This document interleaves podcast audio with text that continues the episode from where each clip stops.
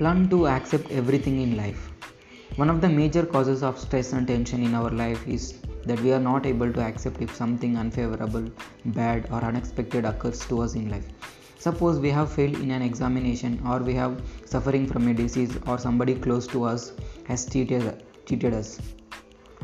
In these conditions, we become highly tensed and frustrated as to why it happened to me.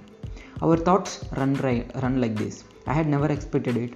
I worked so hard, still I failed. I did so much for that person, still he cheated me. Why people do not cooperate with me? Let's understand the key to happiness is that you change your mental attitude from resistance to acceptance. And you should affirm in your mind that I will accept everything in life no matter what happens, good or bad, pleasant or unpleasant. I realize that anything can happen in life since both good and bad persons are there in this world so both good and bad things can happen.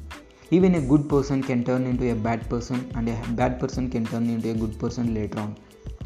There should be no surprise in it. All possibilities are open in life.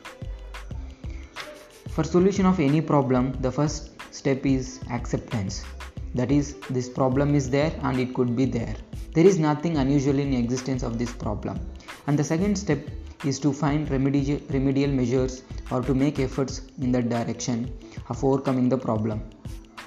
But if you are not able to take the first step, how will you take the second step? Thank you.